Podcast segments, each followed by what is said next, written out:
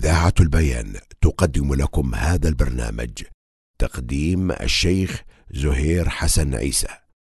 الحمد لله والصلاة والسلام على رسول الله وعلى آله وأصحابه ومن اهتدى بهداه وتمسك بسنته بإحسان إلى يوم الدين. أما بعد أيها الإخوة الأفاضل السلام عليكم ورحمة الله وبركاته. أسعد الله أوقاتكم بكل خير. نتابع مع آه، سلسلة أعمال القلوب وما زلنا مع منزلة التوكل. اقتران التوكل مع الهداية. وكنا قد ذكرنا فيما يتعلق بالتوكل علاقته بالإحسان أيضا علاقته بالإسلام والإيمان. اقتران التوكل مع الهداية فقد جاء ذلك في قوله تعالى وما لنا ألا نتوكل على الله وقد هدانا سبلنا. يقول ابن القيم وأما الجمع بين التوكل والهداية ففي مثل قول الرسل صلوات الله وسلامه عليهم لقومهم. وما لنا ألا نتوكل على الله وقد هدانا سبلنا. وقال الله تعالى لنبيه فتوكل على الله إنك على الحق المبين. فأمر رسوله بالتوكل عليه وعقب هذا الأمر بما هو موجب للتوكل مصحح له مستدع لثبوته وتحققه وهو قوله تعالى إنك على الحق المبين. فإن كون العبد على الحق يقتضي آه، تحقيق مقام التوكل على الله والاكتفاء به. كما قالت الرسل لقومهم وما لنا ألا نتوكل على الله وقد هدانا سبلنا. فعجبوا من تركهم التوكل على الله وقد هداهم وأقروا أن ذلك لا يكون أبدا. وهذا دليل على أن الهداية والتوكل متلازمان.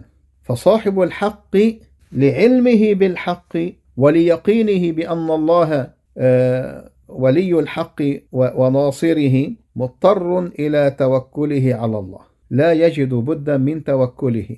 فإن التوكل يجمع أصلين علم القلب وعمله. إلى أن قال فظهر أن التوكل أصل لجميع مقامات الإيمان والإحسان ولجميع أعمال الإسلام وأن منزلته منها منزلة الجسد من الرأس. قال والمقصود أن القلب متى كان على الحق؟ كان أعظم لطمأنينيته كان أعظم لطمأنينيته ووثوقه بأن الله وليه وناصره. يطمئن وسكونه إليه.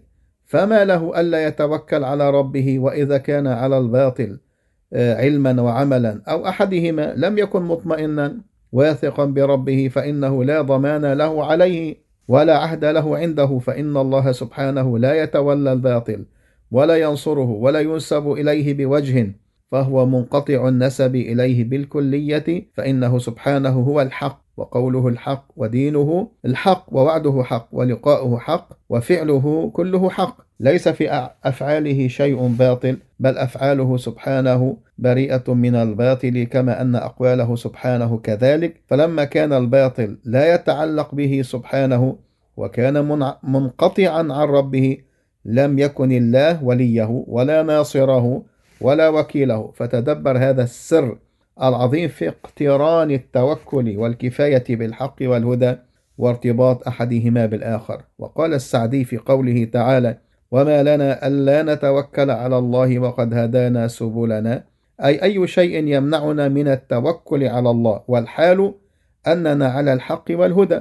ومن كان على الحق والهدى فإن, فإن هداه يوجب له تمام التوكل. وكذلك ما يعلم من أن الله متكفل بمعونة المهتدي وكفايته. يدعو إلى ذلك بخلاف من لم يكن على الحق والهدى فإنه ليس ضامنا على الله فإن حاله مناقضة لحال المتوكل. وقال ابن القيم فالعبد آفته إما آه، من عدم الهداية يعني المشكلة إما من هذا الباب وإما من عدم التوكل. فإذا جمع التوكل إلى الهداية فقد جمع الإيمان كله. نكمل أيها الإخوة في هذا الباب بمشيئة الله تعالى ولكن في حلقة قادمة إلى ذاك الحين أستودعكم الله الذي لا تضيع ودائعه وأصلي وأسلم على رسول الله وعلى آله وأصحابه أجمعين. والسلام عليكم ورحمة الله وبركاته.